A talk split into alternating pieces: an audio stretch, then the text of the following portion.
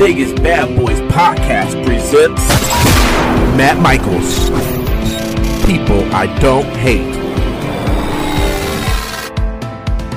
Hey everybody, it's Matt Michaels here on the Vegas Bad Boys of Podcasting. Today I am joined by one fierce MMA, boxing, wrestling, uh, pitbull loving, Star Wars fan, Danielle Pitbull Cohen. How's it going? And who is with you? Right now we have Karma. Thank you so much for having me. I'm so excited to be here. All the way from Vegas, the Vegas Bad Boys. Let's go. I'm down in Florida, so we got a little we have a time difference, but I had my coffee. even though it's, it's pretty late, my 10 p.m. coffee.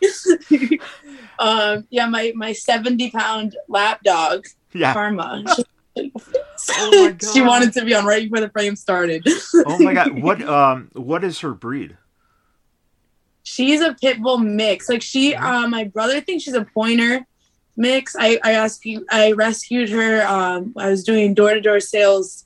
I was doing uh, go door to door and offer impact windows, roofing, door like the kitchens, the whole nine. And I saw her. It was in the middle. I don't know if you know anything about um, the bad neighborhoods in Miami. There's this neighborhood called Opa-locka. So if you're down here, you know it's like pretty pretty bad. Yeah. And to make a long story short, she was tied up to a tree in the backyard, completely like skin and bones. And you could see she's blonde. Yeah. She was the color. She was the color of the, the computer. She was gray. Oh, she was She was so dirty. Wow. So I res- I asked the owner like, hey, like, do you do you want your dog? Like, I'll, I'll or do you do you need help? And they just gave her to me, and I went home with the dog that day. Failed foster. I was supposed to I was supposed to bring her to my shelter, and I ended up keeping her. It's just how it goes in the rescue game. You don't you typically keep all your rescue. no, that's you know what, and that's something that I've always wondered about because, um, you know, f- and, and it's really also a new, uh, a newer concept of fostering. And I know if I'd start fostering, forget it. It'd be like I'd have ninety pets and be like, we're good. it's hard because they'd be uh, it's like i don't know how people do it with uh with humans Yeah. because you know it's not gonna be you like at least with dogs that could finagle you could keep your the dog whatever but like with a human like you already know you have a three month and then that kid is being shipped out to california to italy like there is no option of i want to adopt him it's not your it's not your kid Yeah. so that's like even more more of a heartbreak Yeah, So- but it's uh, it's uh, just a gorgeous, gorgeous dog too. Um, you know, it, it it's amazing how you could take um, someone who is so neglected and then just give them a little love and give them a little nourishment and they'll be the you know the brightest happiest pup around it's it's amazing and how long you've been doing it for like seven or eight years now for uh, working at the Eight. rescue Yeah, it's going on six, and this September will be six years. And I'm just a volunteer. You know, I used to live in Boca, like, and I live that's 40 minutes north of where I live now. And she knows I'm talking about the dog. She's like, "Thanks, mom." she, um, so I used to live on campus at FAU, and I used to go there every single day. So for the first two and a half years, I was there every single day. And now I only go on Sundays, sometimes on like Thursdays, but typically once a week. So I started, I started uh, very frequently, and I, I definitely was like part of the pack. But I never got paid for this, like never ever. I just do it because I love it, and I, the amount of uh, dogs that I feel like I've helped get adopted is worth it's priceless. So I don't, I, I think not getting paid was the best thing because you don't feel like it's a job. You right definitely don't. You walk in because you want to. Right. Um, and you know, thinking of that line, you know, along those lines with your um, your mentality about if you love it, if you want to do it, then it doesn't become a job. When you started fighting, what was it about the gym that kept bringing you back, whether it be the training or the working out? Because a lot of times when you start in a fight game, you put in, you know, sometimes a couple of weeks, a couple months, and then you're just like, nope, it's not for me. I can't have that discipline. How did you find the love for yourself in that position? I think that uh, in the beginning, I I was going through a heartbreak, and and when you're best the best shape of your life will always be after a breakup. It just is what it is. so that that was the drive in the beginning was I got dumped and I wanted to be stronger than any man, and that's just like what I wanted. And that was like the initial drive. And then after a couple years in the game, you need a you need something more substance. And it just so happened I went through another heartbreak, the loss of my father. So when when I was just the most angriest I could have been, and I still to this day I'll have I'll have more sad days than angry days. Yeah. But you need an outlet. So it's an I feel like a fighting world is more of an outlet and it's a therapy. So without yeah. it in my day, I have a bad day. Yeah. Even though it's a pretty painful sport, whether it's wrestling, like I know you you deal with a lot of the AEW, WWE, like that's still a very painful sport but I'm I'm not in a, a, gym like that. I'm in a boxing gym and an MMA gym. So I don't. But either way, any type of fighting, whether it's wrestling or it's boxing or MMA, like you're you definitely have a daily therapy because of how much physical pain you're in every day. It's almost it's almost like you enjoy the pain because you'd rather be in that pain than the mental pain of what you deal with in your daily. no, you're you're you're 100% right. I know when I was training in the early 2000s, um, it was interesting because you, when you start feeling the pain, at first, it's exactly that. It's painful. Mm-hmm. And then after, you know, a couple days, a couple weeks, a couple months, it moves from pain to almost your body you know, even though you know you're you're putting your body through hell, you need that to feel the same high that you get from, you know, it's it's a very addictive thing because your body's putting out so much uh, you know, endorphins that you really kind of start feeling not normal if you're not going through that. And that's yeah. that's amazing that you you identify that with you know the pain of your life replacing that pain with self-inflicted pain essentially is what we do. Um, yeah. let me ask you about you know growing up and were you um would you consider yourself kind of um, daddy's girl? Um, what was your relationship like with your father? Me and him were like we're best friends like whole life he was always uh, my dad was really into sports. It wasn't fighting ever. Like fighting was never a thing in the house. I am the first of my whole family on both sides to be in fighting and i'm a female. So like fighting was never a household thing until i i like pioneered that. But my dad was always into sports and i i say now like if he was alive like we would be so perfect because of all the sports betting. He knew every team, baseball, football, golf. I don't care. He knew every team, every coach, everything. And I was always like a, a bro and in the, with the boys because my dad was just such a sports fanatic. He knew everything. So I was always around sports and competition my whole life. He was he wasn't my soccer coach, but he was the he was my soccer coach like once or twice. But he was um he was always like there like yelling and screaming as if it was a fight. You know, sure. like the the person, like you know, the dad that is just like screaming at all the kids and coach, like coaches, like no filter, doesn't care. I don't care who you are. Like, like he's just we're real aggressive, uh, like real sports fans, and um, that's the thing. Like, uh, never be embarrassed. Like when you're watching a sports game, you know that guy who's yelling. Like I'm like, good for him. Most people be like, oh, he's yelling too loud. It's like nah, that's like not even close to what I like.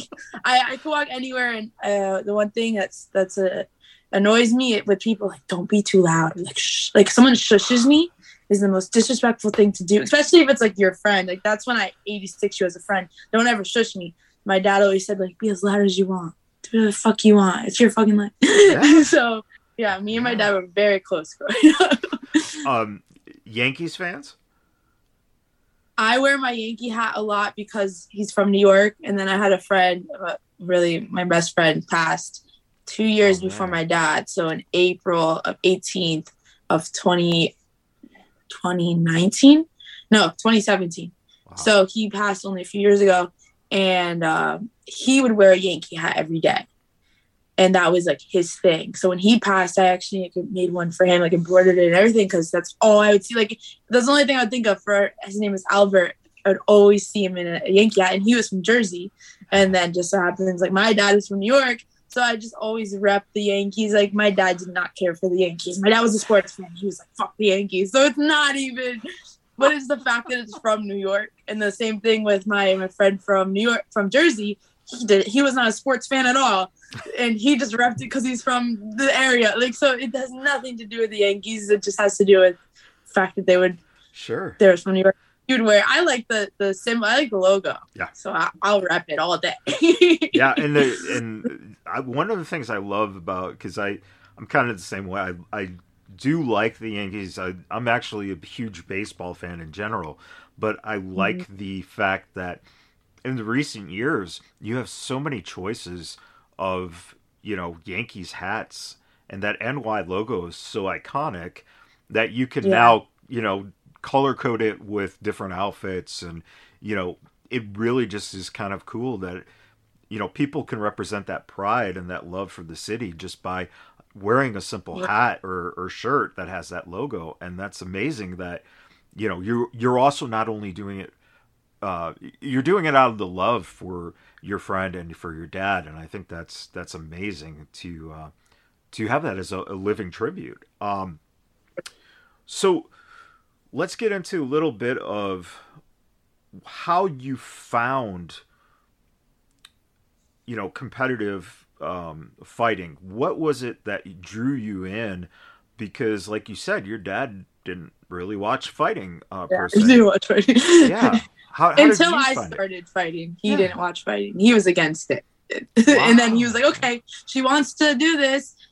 I'm going to start watching it. But he was never, ever on board at all up until like the last week before he passed. And he, I remember it was during COVID. So he, he died of COVID. And we we're on lockdown and there was a lot of reruns of UFC fights. Like the McGregor fight was on. And we're, he was watching the McGregor fight. And I'm just like laughing to myself because I'm his one thing, and at this point, I haven't fought yet. I didn't fight till after he passed away. right So my first official fight was not till a year after he passed away. So he uh he was watching the fight in the back of my head. I'm like, he's only watching this shit because of me. Like Yeah. he doesn't watch sure this. he doesn't watch this. Uh, so he uh go. I forgot your question. Honestly, it's just how, how did you how did you discover you know like fi- to fight yeah how did or you like fight train. To train. How did, Like- well, a, a little bit of both because you know it's it's not every day that someone um, actively goes, especially if you're a woman, goes. Um, you know what? i I'm going to start. You know, throwing fists and getting punched in the face. No, hundred percent, hundred percent. Like initially, initially it was a heartbreak for the reason I started training, and. I really just wanted to prove to myself I could be stronger than a man. It was never to compete. It was just to Yeah. be stronger than.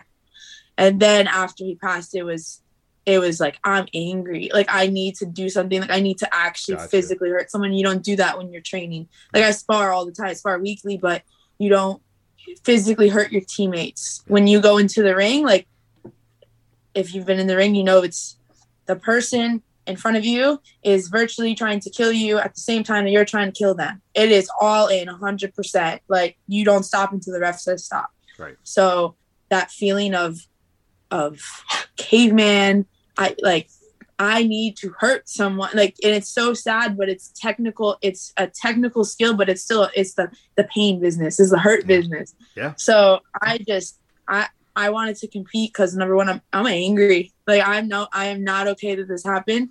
And i just told myself i'm going to keep his name alive. And keep the legacy of cohen alive. I personally don't want kids. I want as many dogs as possible. I don't want kids. I don't want marriage. I don't want any of that shit. So the only way i'm going to keep my dad's name alive Right. is to do something epic. And it just so happens the most epic thing I could do is to is to fight. Know, it's it's it's wonderful. Um, I I just this um, this past week um, I had a a friend of mine who was on the wrestling team with me when I was young, and um, we um, you know, we shared um, kind of uh, connection through uh, both being uh Serbian, and um, I knew his uh, his uncle since I was a little guy going to church, and we started wrestling together. And he was one of the strongest kids. Man i mean the, the guy was so strong for you know being 13 14 15 years old. And um you know again it was you know covid got him. And i couldn't comprehend and i still can't the fact that someone so strong um could you know lose his lose his life and yeah. and it's kind of like you said um it's interesting because uh, ironically enough i you know i was going I was going through very, very mild COVID, very, you know, just like a cold, no big deal. But at the same time, having that feeling of being flushed, you know, fatigued and stuff. And at the same time, and you hit it on the head, angry, just so angry. And it's like, I can't, you know, uh, you know, luckily I'm almost over that hump where I can get into a gym and I can start physically you know, doing stuff to take out that aggression. But I can totally relate to what you're saying about that line of just needing that outlet for that physicality. And, mm-hmm. you know, when you started, when you started getting that taste of realizing, um, and like you said, sparring is one thing, but then getting that chance to have the first actual competition, a competitive match where you are literally trying to destroy the person in front of you and they're trying to do the same to you. What was that rush like for you in that first experience? And was it hard to process everything you learned in terms of did it go out the window and you just use that anger and aggression to just go? because I know that's kind of a hard thing. I've been kind of there where you just like you have all this preparation and training, and then the minute the the bell hits, you it's all out the window, and you're just crazily just trying to kill someone. How was that for you? Well, first, first, I'm so sorry for your loss. I had no idea. I knew you went through COVID last week because I remember going back and forth. I didn't know you lost someone the same week last week. Yeah, it wow. came out of nowhere it, and and I feel so bad for his wife. Um, uh, God, I, yeah, I, I can only imagine how you feel. You know, losing your father. Um, yeah, and it, it, it's tough. I mean, losing anyone to anything is is tough, but to know that you know, um, again, you know, the strong people you know in your life that you look at as a strong person and they and they lose their life to something like COVID. It's just again anger. Yeah. Yeah. There's no way not to be extremely angry, and it's almost like you know you don't even have to be angry. You're like, do I be angry at the world, at the health system? Like, what do you, what are we? It that's that's the one thing that like sucks the most is not knowing what to be angry at. Like in the moment, I remember my first time, my first competition was I wouldn't say it was my first fight. It was my first jujitsu competition. Mm-hmm. That was a couple years back. That was like 2019, and I did have to fight above my weight class. Okay, oh, I had to fight. I was back then. I was like walking around at like 130, so I fought a 160. Okay, in a gi match, white belt, white belt. Yeah, I'm talking like three or four wow. weight classes on top of me because it's in jujitsu is five pound, five pound, five pound. Like this is right. like definitely you're jumping weight classes. And then for the um, no gi match, I fought, fought a blue belt. So for the, I think, what was it? No gi was first. No gi was first, okay? You walk in, and when I say, like, you are definitely, like, MMA is one thing, boxing and fighting one thing. A grappling match, and you know this from wrestling, it is that caveman feeling of I am going to hurt you. I'm gonna grab because it's all grabbing. Yep. It's not like jab, you can get in, get out, foot. No, no, no, no. You are going in, falls to the wall. So I do remember my first match. I definitely, uh, you, I saw red. I saw red. Everything, just how you said, everything went out the window. Uh, I just remember just seeing red with this girl, and I was not supposed to win. I am a white belt. She is a experienced blue belt. She was Yeah. taller than me. That was insane. I ended up winning the fight. she got no points on me. I I rocked the whole thing, but in the moment, so many things that you don't realize until you get experience, which is so important. Now I understand why you should have a longer amateur career or more experience because one of the main things you uh, lose sense of time. Yes. So it's a yes. three minutes. Your time is non-existent. That was the longest three minutes of my life. Nor did I know where that there was a clock that was just right there. I could have looked at any time. I had no idea. So like just things like Yes. the littlest things you would think would be no big deal that you don't know unless you you've been in. So at the very just to see how red I was seeing at the very end of the match, the last like 40 seconds, I had no idea I'm winning because I didn't know you could see the points. I had no idea what time it was. It felt like 30 minutes of your life when you see red like that. And I just remember at the end, I grabbed the girl. Um, she was she went. I I took her down for a takedown, and then she I still standing up, and she was on the floor, and she was trying to grab my leg. So I just took her and I I strangled her, and I had one arm, but once you put two, that's when it's illegal. Right. and that was completely me seeing red. And i just remember the ref running up and i noticed him running up and i'd like let go of one hand and then went back to right here. And then but you if you see it from the video you could see i'm strangling this girl. And i talked to the ref after. He's like i knew like i talked to him maybe like six months later. Yeah. and he was like i remember you strangling i saw i swear you were i was like you damn right. 100% i should have been dq'd i should have been dq'd Yeah. been and then the same thing happened with the gi, the gi match. I uh, picked the girl up, and because she, kept spider monkey trying to armbar me, flying armbar. You're a Okay, white yeah, belt, Sure, sure. a white belt. She went for a flying armbar like seven times, and on the seventh time, I was like, "I." She went for the flying armbar, and I just let because you have to. I have to hold you back. Right. I just let go, and she dropped on her head, and the medic came, and they ended Oh. the fight. But I won both matches oh. a hundred percent fight or flight. You see red, and Oh. now this is now my third fight. Was the technically, if you want to count the jujitsu, two fights right there, and then I did an underground boxing versus I I I fought a man. Two more, so that's four plus three. That's my count is horrible. Seven. So now my seventh fight, seventh time competing in the fighting world Yeah. was my last fight. That was the most aware of everything. I could hear my coach. I could. I knew uh, to visualize the fight. Hundreds of. I visualized that fight weeks before. Hundreds of hundreds of the day from from breakfast to to to shower to dogs walking. I mean, every ounce of my day. And if one thing went wrong, I already visualized the fight from the moment that bell rung, the walkout song, everything was visualized. I was so calm. There was no scene red. Yes, I was definitely angry. I do things to get me angry, like little secret shit to get me angry. Because Sure. I do believe I can't go in there not being slightly mad. I Yeah, have to yeah. be slightly mad to fight someone. You just have to. Yeah. For me, other people could go in goofy as something. No, it's not how I fight. I you could see how angry I am. You see I'm like, fuck, like let's go. uh, but I do not. I have. I didn't see red that time, which is I'm happy about.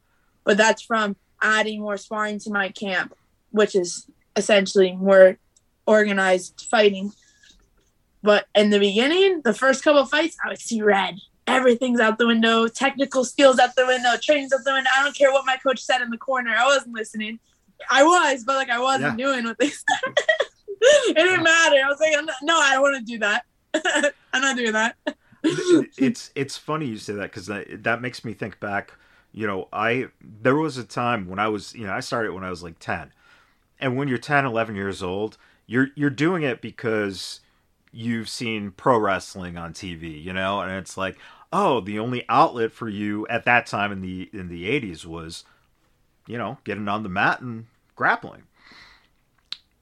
And at some point, it goes from being a kid to being a man, and Yeah. and I think one of and my buddy who who passed away was really the one who kind of triggered that concept in my head because to that point, wrestling was um, just fun. You know, you're you're just a kid having a good time, like playing little league or you know anything like that. You know, and as soon as you got stuff where you know headlocks were just being cranked, and you're getting cross faces and you're getting chicken winged, and you know you can only take getting beat up so much before all of a sudden it's time like you have to fight back.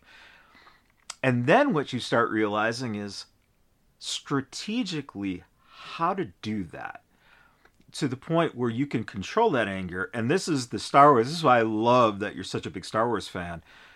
It's the difference between the dark side and being a Jedi. A Jedi yeah. Master knows how to control that and use it to your advantage.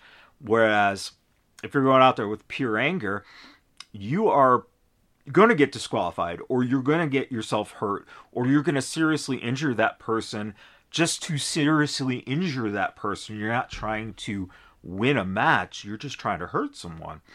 And it's very interesting how you grew into that. I love, you know, that that idea that things started slowing down for you. You're starting to hear things and see things clearly. And then you get a viral knockout going on. and everything explodes. I mean, how how could you or how did you not could you but how did you um respond mentally to getting all this attention out of nowhere? It was like a, a, a storm of attention for you. It's crazy. It was it was insane because not many people know i don't really uh post my own, but I do have a TikTok that exploded last year over some rescue dog videos, and I got millions of hits. And I went through this once before, and I absolutely hated it. People on the internet are ruthless, are ruthless. So it's just as many amazing comments. I'm talking millions of views on that one. I got like 11 million views on my on the dog videos, and then it it went over to uh, Instagram. People stole my video and were using the footage. But long story short, that there's so many beautiful comments and people that will write you stories of, oh, thank you for rescuing dogs and thank you for doing this. I adopted a dog. I went to shelter today because of you. Yeah. Beautiful comments. And there's so many just disgusting, like go kill yourself. Oh, you don't care about that dog and da da da. And I'm just like. Go kill yourself. I posted a 20 second video to go kill myself. Okay. So I went through that and that prepared me for what I experience now and I still experience every single day. People are freaking ruthless. So just as many positive yeah. things came from this, so much hate. People sit behind the computer and just, just, just internet trolls all day. And it's so funny to me that most of the people that are trolling are uh, they have no profile picture, their accounts on private, or they're saying something they could never do. Like someone severely out of shape called me fat yesterday, and I'm like, they literally and and I have enough of a a, a pit bull mafia where I don't say anything back. I completely ignore. Yeah. I block and delete. I do not. I will not give you the sense because I remember in the beginning of the TikTok blow up, I responded sometimes because I felt like I had to explain myself. I had to fix this, and then I realized when you respond, you have a trail of people oh she responds. Oh i'm gonna message her because i now i want her attention that bad. Yeah. so it shows if it's negative that she'll respond. So i just stopped responding but i also stopped responding to the positive. So it kind of sucks. Yeah. Because I, I just don't read it. I absolutely don't read it. I you'll never catch me just in there reading through comments. If i see it in my notifications if i saw it great. But typically i can't sit here because i went through like go kill yourself. I'm gonna come find you. I'm gonna kill you. I'm gonna go to your shelter and kill you. Like, like I can't read that. I can't. Wow. So same thing with the fighting. Like the every day I'm still the the weigh-in video is still going viral. I don't know how, but it's at five million views, more than the knockout, the weigh-in video, because of various reasons. But one of them being, oh, I'm so I'm not humble. I'm cocky. Like the way I walked up, and once again, you have to be in the mindset. Like, I'm about to fight this girl. Exactly. I didn't say, I didn't talk any shit. I didn't say anything to her. I said absolutely nothing.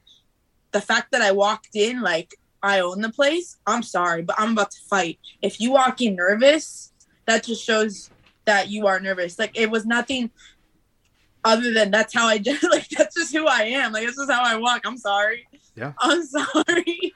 Yeah. Especially on fight day. like Well, but the hate comments no, no, you know, and that's and that's a fascinating take. I'm glad you said that because I've I've never really taken that perspective before in my own mindset because I'm I, I, I have the same mindset you you do. You you have to be totally focused and in this zone because of the fact that this is serious. And I don't I, I what makes me so mad is that people don't realize that from the minute you walk into a weigh-in until the minute that the match is over that Yeah. time frame of that 24 hours is probably the most um, anxiety ridden 24 hours of your life because you're you're battling you're, you're all the preparation you're battling having to had make sure you make the weight you know which is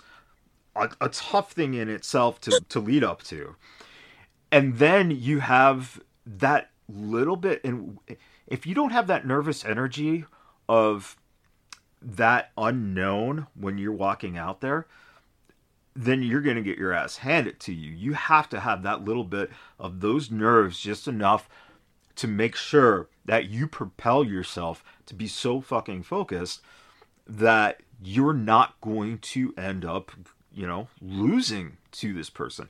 But you're also trusting, you know, people don't people who don't fight realize that a fight is actually a fucking fight.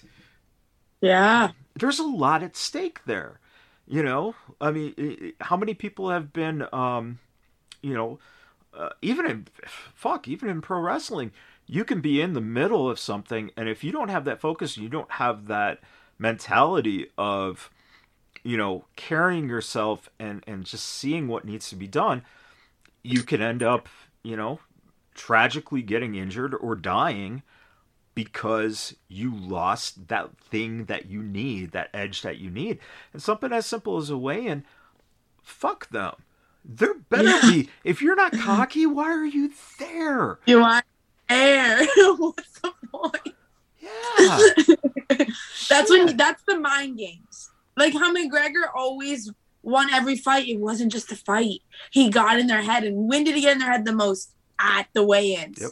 So for anyone to talk bad about how I acted at weigh-ins, I didn't even talk shit to her. Like I literally just showed I'm alpha. I don't care about your height. Like I'm alpha. Yep. And that terrifies someone because when we got in that ring, I looked her in her eyes like I know you're scared of me. I know I'm a foot shorter than you, but I could tell you're scared of me because you've been thinking about me all night. Yeah. we didn't talk. Like you're like, yo, this girl is not. She ain't. I'm not here to play games. Like this is business. Yeah. So like that's a mind. That's half. Just like you said, it's 24 hours. Like that's half of the fight is the mental. Yep. And I do believe the mental game starts if once I start doing pro fights, it will be a press conference. The mind games will start months, weeks in advance. Yeah. But for us as amateurs, especially because we're not from the same town, she actually came down from like uh, North Florida or something. So it's the mind game started literally at weigh-ins. You Yeah. don't know me, and I don't know you, so I don't know how you're gonna act. And it- She could have walked in cocky too. Like what? I don't know. right and that's and that's another fascinating point because even with um you know amateur wrestling we couldn't scout you know it, it, especially back then there was no you know videotape. People weren't you know doing that advanced scouting. So you only either know a through what you heard through reputation or b you knew that you were showing up there was a tournament there were x amount of people that were in the brackets and your your sole focus was just beating whoever gets in front of you. And I think you're right. When you're a pro, man, there's so much more that you can study, you can figure out, you can see weaknesses if you can scout. Yep. But when you can't scout, you're it's literally like getting into a bar fight, except that Yeah. you, you know you both have skills and yeah it's it's amazing that people you know can sit at home and just comment shit and it's like you know what fuck you if you haven't done it and you're right don't read the shit because like you said, unfortunately, whether it be you're doing good things for dogs or you're fighting, there's always going to be someone out there who wants to shit on you because they don't like you. Even doing this, there are people who hate me. There are people who think, and right now, I tell you right now, they're going, that motherfucker is rambling on. He should shut the fuck up and let her talk. No, no, no. But but but they don't But under. people You know, always hate. People Yep. always. yep. always. Exactly. So uh, you know, mind games, and I'm glad you said mind games because that brought me to something that you said um, in your interview. I think it was uh, two weeks ago or a week ago or so. With Aiden, with Yeah. the Sports Culture Pod. Yes. And what I loved was the idea of at the WWE tryout. And uh, shout out to Travis, who uh, you shouted out. I was waiting to dr- drop Travis. I was like, when is he gonna bring up Travis? Travis talked about you guys so much, and I was like, squad. Anyone that's a friend of Travis is a friend of mine. Travis is the most what like he's like he's like me, but with more cursing. Like if that's possible, I typically I'm trying to like cut down my cursing as you can see. But he's so blunt. He tell he don't care who hears. da. Like he just is that guy Yep. and you do not meet many people like Travis. no, you do not. It's, you know, and I- humble and blunt, Ex- and yeah. through shit. And he's got a good eye. He's got a good eye, and that's one of the things that I love. And you know, he he he really when he brings someone to the attention of WWE, he thinks about it. He doesn't just like you know go, oh that person you know looks good or you know oh that person can move or what. He thinks about it. He's not. He's gonna put his reputation on the line by presenting someone to them. And you know, obviously he he had a, a nice group of, of you guys and some of the people, you know, that you mentioned, like uh, Nikita and Cole, um, and the twins, all great people, you know, to to have in that situation and being together. But one of the fascinating things you said is that for as physically exhausting as that is, which is it's one of the hardest things to do as an athlete is to go through that tryout just physically yeah, but the mental games that are played and the draining. Talk a little bit about what you felt in that experience. Like, what was it that those guys brought to you that really kind of, you know, played those games? Because they're very important things that are being done. And they're not being done just to make you look bad or just to uh, haze you or anything these are professionals who are giving you very very important experience with that what was that for you I think first off was like the whole experience of day one, just really not ever really knowing what was going on the first day. So it wasn't a hazing, but it was definitely like terrifying. So you walk in through a room of just I call them suits. so you walk into a room of suits, and then uh, which is all obviously the professionals of WWE, the the men that make the decisions, and Right. then all of the WWE coaches that you just have watched so many videos on, and just like, oh my god, like Matt Bloom to see him in real life was just like, you are 20 feet taller than what I have ever expected. that man is so tall.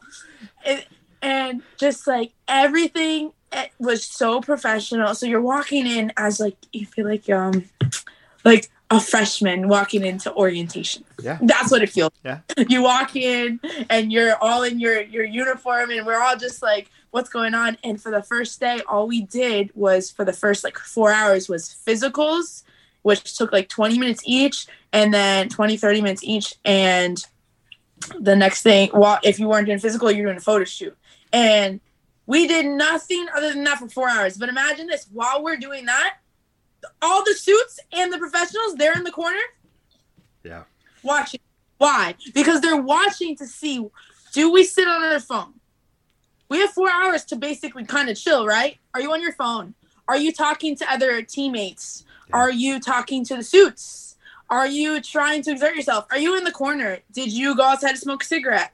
Like, so like they are watching every, obviously, I mean, I, I would hope that no one was smoking cigarettes if you got invited. but they were watching everything you did, and you just don't know if they were just watching because they were bored or like Yeah. they didn't have anything to do either, which they definitely were not bored. These people are not bored people.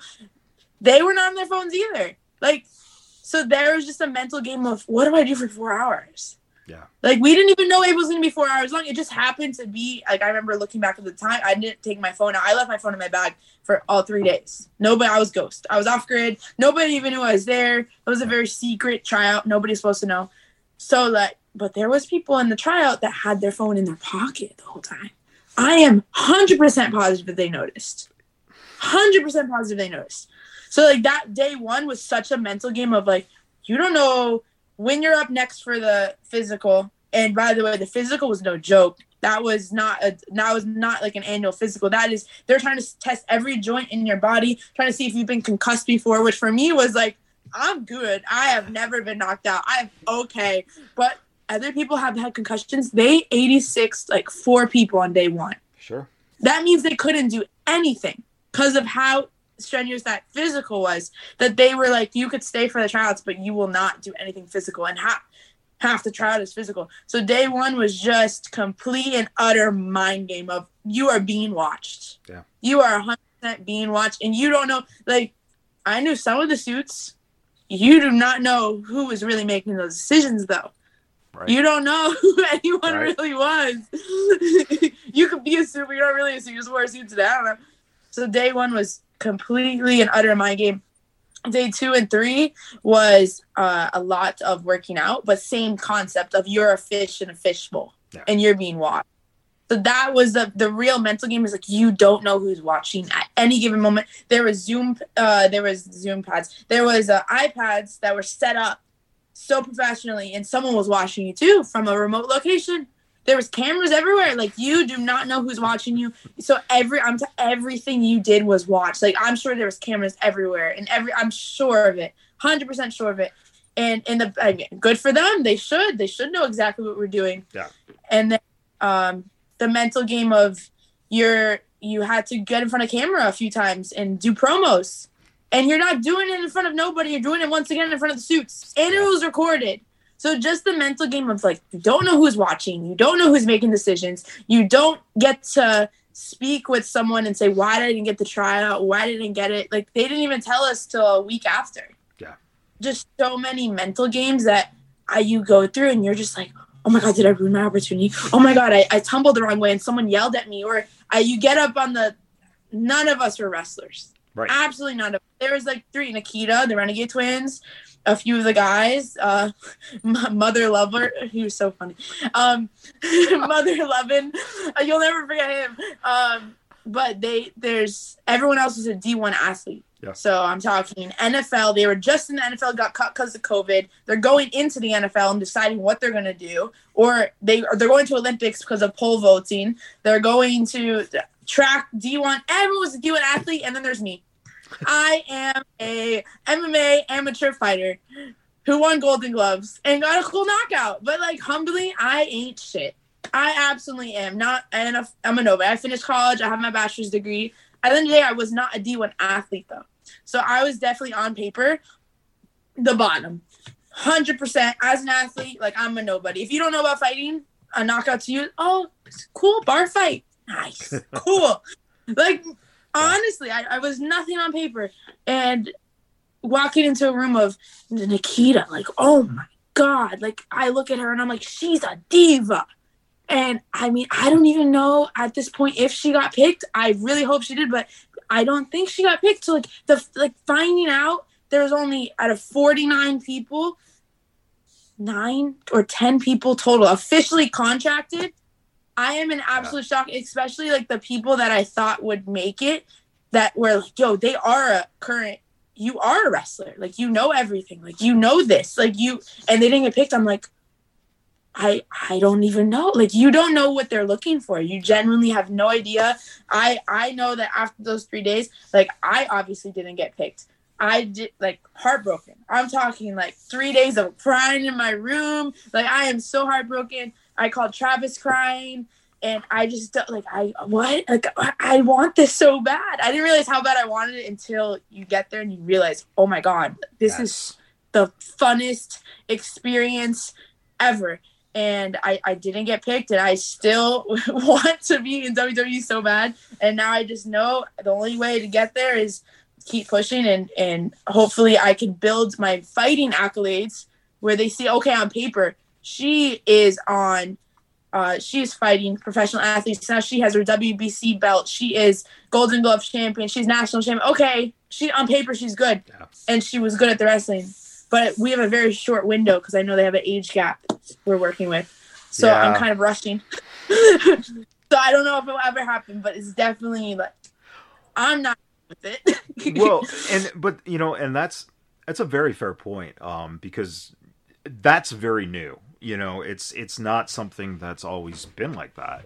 Um, and I think uh, to put you at ease too, what's interesting about this is I don't think that they necessarily know what they're looking for until they see someone and just go, "Yeah, let's let's try this person."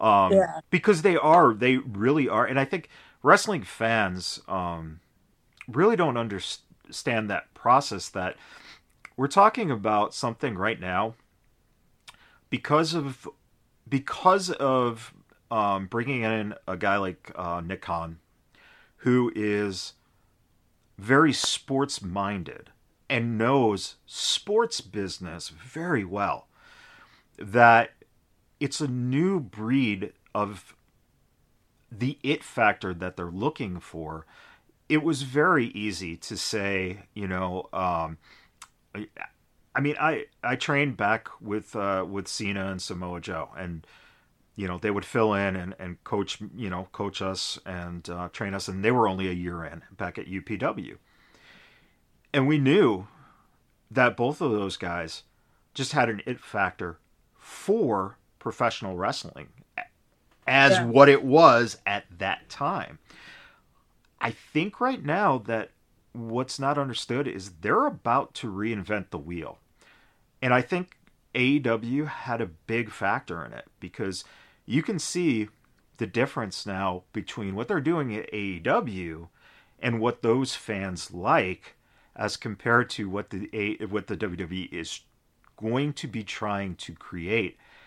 And it's going to be something that I am very very fascinated to see how they create this because what they're doing now is they're making the next generation of John Cena's and Brock Lesnar's and Batista's and Randy Orton's and The Rock's.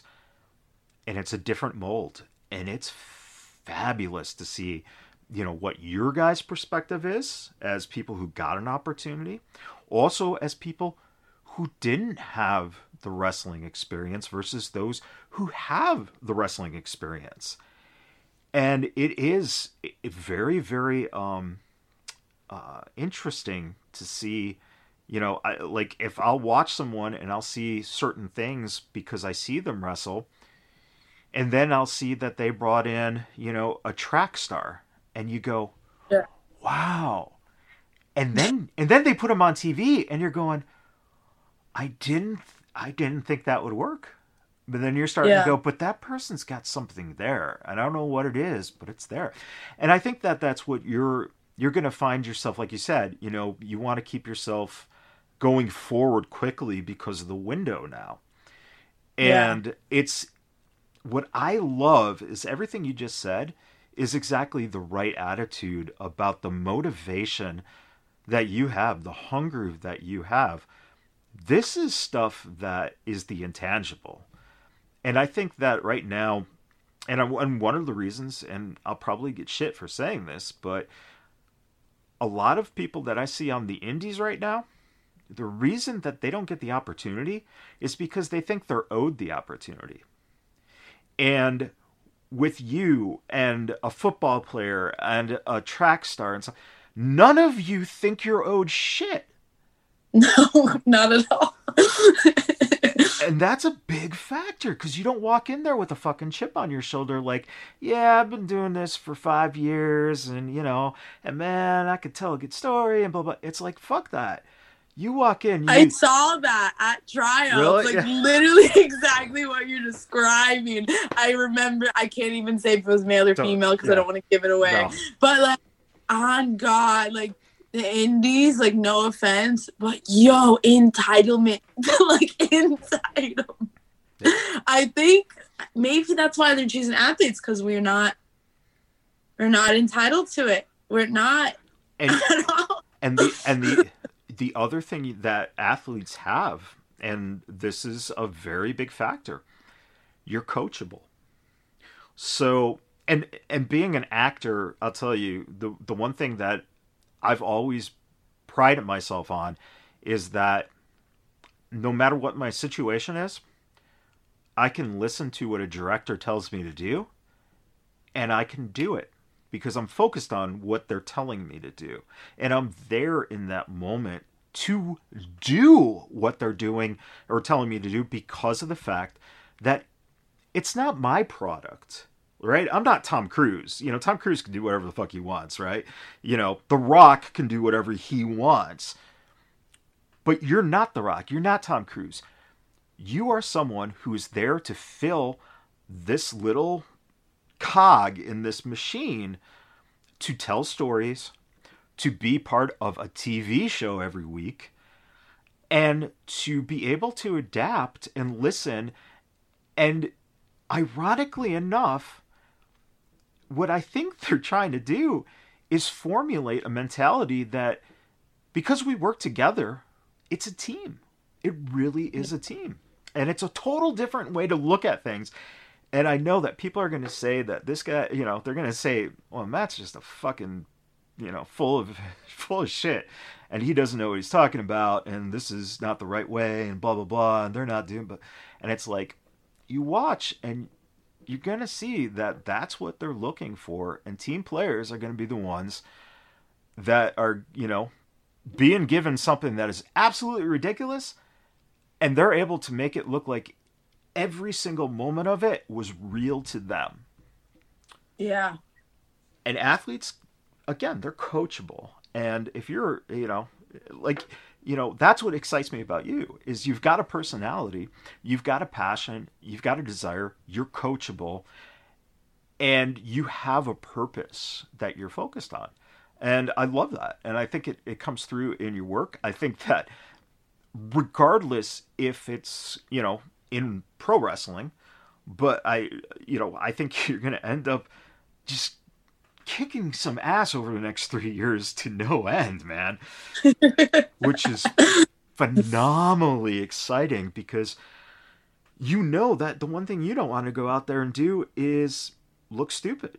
You want to win. And Yep. I, and I love that. That's admirable that you have the attitude is, man, I'm a winner. You're not egotistical. You're you're humble and you're confident. And as as preparation meets opportunity, that's when you become, you know, you like you you know you've said. When you started fighting, you realize that this is what you want to do for a career, and I think that's you know one of the most admirable things, because there's so much opportunity for you right now, and damn, you are going to chase it, and you know Travis saw that obviously because he wouldn't have contacted you otherwise. Um, they're Yeah. not, you know, they're listen. They love the the Instagram stuff. They love the YouTube stuff. That hundred percent, every single person who wants to make it at the WWE or any, um, you know, AEW Impact, that stuff is very important right now. But Yeah. but your personality shines through and makes that it's not just you're not just doing flippy shit and you know Yeah, like, oh, we edited it. Like, no, this is normal. yeah so it, it's it's amazing and i'm so i'm so like proud that you got that experience because um you know you were in front of like i said samoa joe to me um Oh, super nice. Super nice. so smart, so smart.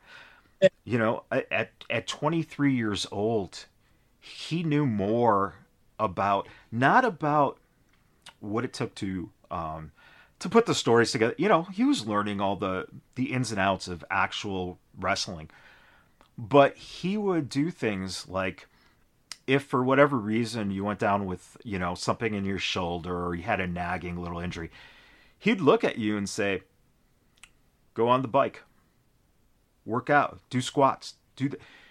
And he would say, You guys are going to need this. You have to be mentally and physically at the peak. And if you can't compete in the ring right now, if you can't throw punches, if you can't, you know, take bumps, work your body out otherwise, you know, other ways.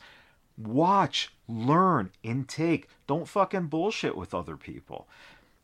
And it's so important that, you know, people take that those lessons. And your your great aspect is your team that you train with right now for MMA. You got a hell of a, tr- a team, you know? and we're wild. they make their presence known at the goat shed. That's for one thing. good or bad, that's the one thing we learned that good press, bad press, awesome, awesome head coach is like, I don't care. Like we we get him press. I'll tell you that right now. He is like he is like the WWE of the MMA world, which is so funny. he, he creates the storyline. He makes sure that we might be the villain, but we also the good guys sometimes. But typically, we're the villain. And, and it and it, isn't that so much more fun too to like because who wants to be the good guy, man? You want to walk in there as the villain, you know? Oh, yeah, like goat shed, like the whole. It's like a gang. It's a hundred percent like a gang. The I, I learned before before he even got big, like he still had a gang. It was they would roll up to. We were at KO Zone, and he would roll up to weigh-ins, which is a gang of of guys, and no other team was doing that. And then it became a thing when he created the goat shed. And every time you go to weigh-ins, 30 people deep. People just even professional athletes don't have a gang. So it's so funny. And I now I'm like, I mean, I I work at two I train at two two different gyms, but I still keep that mentality like mafia. Like I think that it's so important to walk into weigh-ins and just be with a squad of people and just show everyone like you like I gotta you, you not fighting me. You're fighting me, him, her, them, my dog. I don't know. Everyone's here, and that's terrifying. Like you're walking in with with your um your uncle and and your your boyfriend and and like one other person. And we got like ten people deep. Like I like if some pops off, we all fighting. Like it's not. even- Another mind game for you. Another always walk into a weigh-in with a squad. You- Always. You, you just said something that I don't think I've ever seen done, and I think that you. It would be phenomenal if you could figure out, first off, if it could be done. But I've never seen anyone walk either to a ring or even to a weigh in or press conference with the With dog. dog. Yeah. I like as you're saying it, that sounds so cool. Yeah. I the only thing I, I don't know if I could do just the noise. I know. I would have to it would have to be like press conference vibes. Right. If it was was fight day, no, it's too loud and I would not be able to uh you're with my dog's with me and then I definitely would I would take my dog to to travel and to go to the fight. right. But um yeah, to be a but- lot on the dog. But press conference, oh, I would, yeah. Now I definitely want to train her to be in the inside. To be that would be so cool. That would be so cool. But then also, do you want to bring your dog to possibly get kicked or like a fight breaks out and your dog's part of it? Like that's you you have you honestly you have you have one close person because again it's it's great because if you have a gang of people with you you have one close person that as soon as you get up to the plat they take the dog they move back a little bit you do your Yeah. business and it really is now a, a setup and damn man it'd be cool to see a, a it'd be so you cool see- to like have end up be a rescue dog. Like to, Yeah. to, because that's my whole thing. It's not like pit bull. A lot of uh breeding. I mean, I'm not going to get into the breeding thing because it's one. It's like talking politics in Yeah. the dog world. Yeah. But clearly, I'm not for breeding. Obviously, I work in a dog shelter, and it just would be nice to to show off Pitbull in a different way. The only reason I am Danielle Pitbull is because the dog shelter. I need a new Yeah. Instagram name, and I just I love Pitbulls. Danielle Pitbull. Let's bring awareness to the breed. You know, a couple years later, fighting. There you go. Like it didn't because it was not other than anything other than that. it's very simple. it's it, it's it's so good too that it was pit bulls that you fell in love with and not like corgis because like Danielle Corgi would be horrible. Horrible. Corgi Mafia. I, I love how like looking back over the years, it's evolved from Danielle Pitbull to Pitbull, Pitbull, Ma- to Pitbull shit to Pitbull gang to Pitbull Mafia, and that was the day before that fight. I looked at myself in the mirror and I was like, I don't want to curse anymore. I need to be able to speak eloquently. I'm I'm a college freaking graduate and I curse in every sentence because all I say is pitbull shit. And yeah, it's trendy, but you can't do it anymore, Danielle. So I I had like a like a realization, like fix this. So I said, you know what, pitbull gang, no, pitbull mafia, because that is gangster. That is New York. That is the Sopranos. Like nobody else is a mafia. Yeah. Who else is a mafia? And then it's all inclusive. You want to be part of my mafia? It's not. That's the thing. It's not. You know this. Fighting's not a one. It is me versus her. It's one on one. But it's not the whole fight camp. I have a strength coach. I have a boxing coach. I have another boxing coach. I have an MMA coach. I have a weight cut specialist. I have like like my homies. Like I, you have so many people. It's it is a solo sport, but it's not. So I do believe everyone in my team is not a team. We're now a mafia. Now we're Yeah. family. exactly. People say that family, nah, mafia. Yeah. That's it. and if anyone steals it from me, you'll know. I don't. I don't know any. That's the one thing about what I do. I don't co- like. I don't. If I do it, it's unintentional. I have not used someone else's blueprint Yeah. to get to this. So like everything I'm doing is very different. So some people love it, some people hate it. But either way, if you ever start seeing mafia from the fighting world, I wasn't. I know I didn't steal from no one. Along those lines, uh, before we uh, you know uh, end the conversation here, um, please let everyone know how they can follow you on social media because um, you know I know that you've hit some higher numbers now, but um, I, I want to see you get to the uh, 1 million, 2 million, 3 million followers. So give give that So good. on, ev- on everything, we're Danielle Pitbull. Very simple.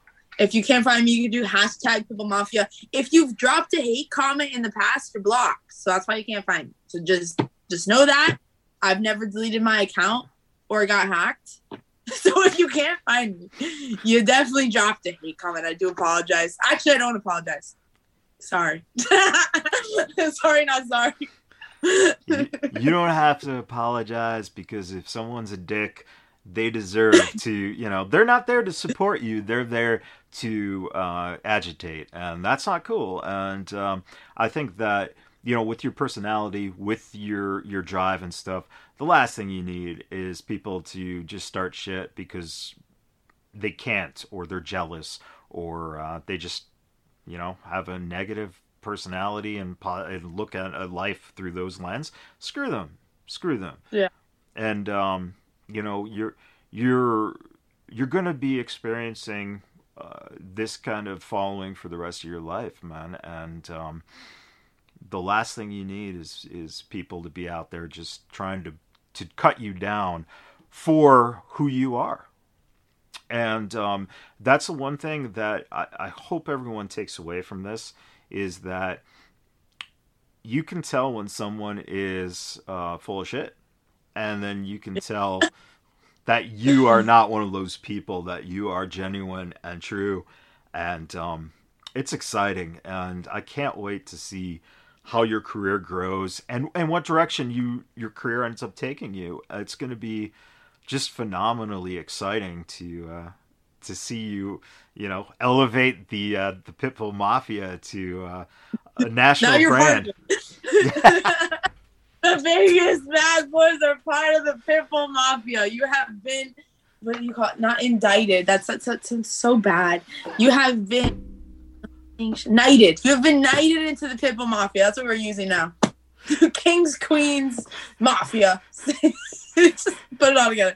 you, you know the the funniest thing is that unfortunately, if you're part of a mafia, you probably have been indicted at some point.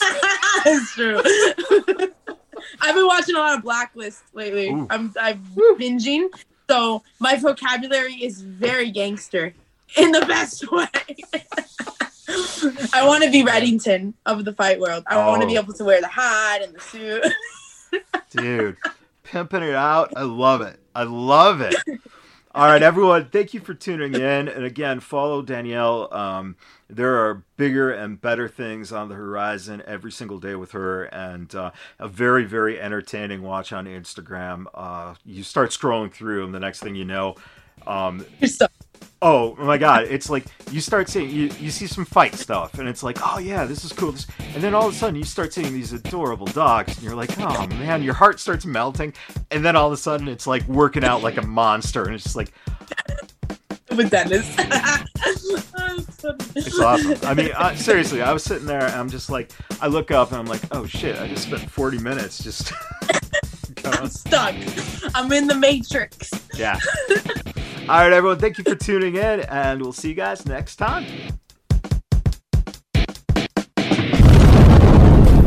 Vegas Bad Boys of Podcasting.